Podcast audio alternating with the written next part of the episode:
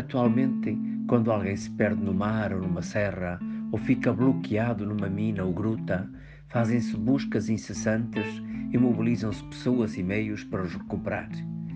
Que grande alívio e alegria sentem todos se as pessoas perdidas ou em perigo são encontradas com vida.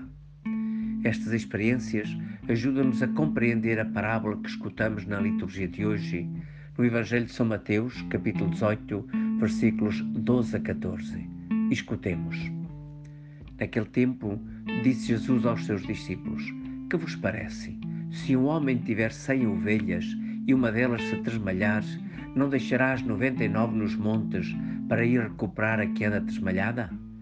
E se chegar a encontrá-la, em verdade vos digo que se alegra mais por causa dela do que pelas noventa e nove que não se tresmalharam. Assim também, não é da vontade de meu Pai que está nos céus que se perca um só destes pequeninos. A chave desta parábola é-nos dada por Jesus com estas palavras: Não é da vontade de meu Pai que está nos céus que se perca um só destes pequeninos. Ele próprio veio procurar e salvar quem estava perdido.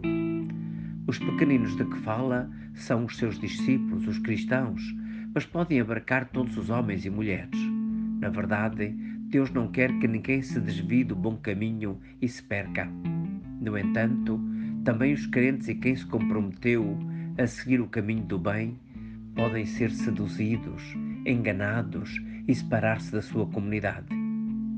Com a parábola, Jesus mostra-nos quanto Deus ama e procura os seres humanos nas suas fraquezas e desvios, e alegra-se quando os encontra e recupera. A palavra ensina igualmente os dirigentes da Igreja e cada um de nós a imitar o comportamento de Deus em relação a quem fracassou ou está em perigo de se desviar. Deus não quer a morte do pecador, mas que se converta e viva. Assim, é preciso cuidar e procurar cada um para que ninguém se perca. Não te parecem extraordinárias estas palavras de Jesus?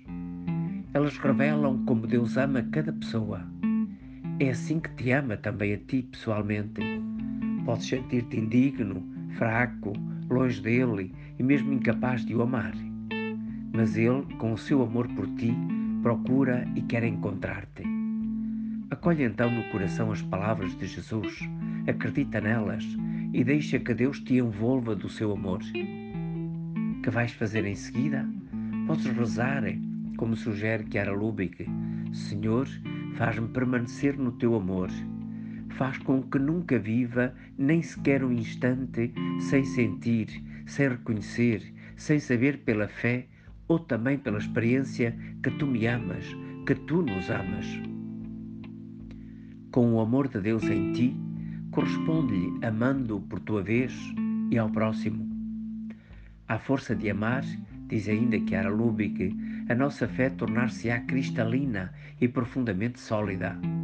Não só acreditaremos no amor de Deus, mas também o sentiremos de maneira tangível no nosso espírito e veremos acontecer milagres à nossa volta. Deus que te ama confia também em ti.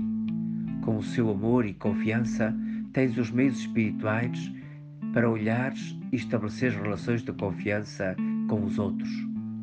Podes assim ir ao encontro deles, ajudá-los e aceitar que o façam também a ti. Partilhas com eles e acolhes com gratidão o que te oferecem. Um amor verdadeiro confia sempre. Tudo desculpa, tudo crê, tudo espera, tudo suporta. Um amor assim transforma pessoas e obtém milagres nas relações pessoais e sociais. Celebra-se hoje a memória de São Nicolau, um bispo do século IV, notável principalmente pelo amor aos pobres, com quem partilhou a sua rica herança.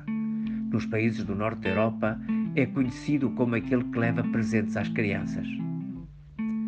Agarra então hoje este desafio: confiar nos outros, por amor, como Deus para contigo. Experimenta e verás as surpresas que te esperam.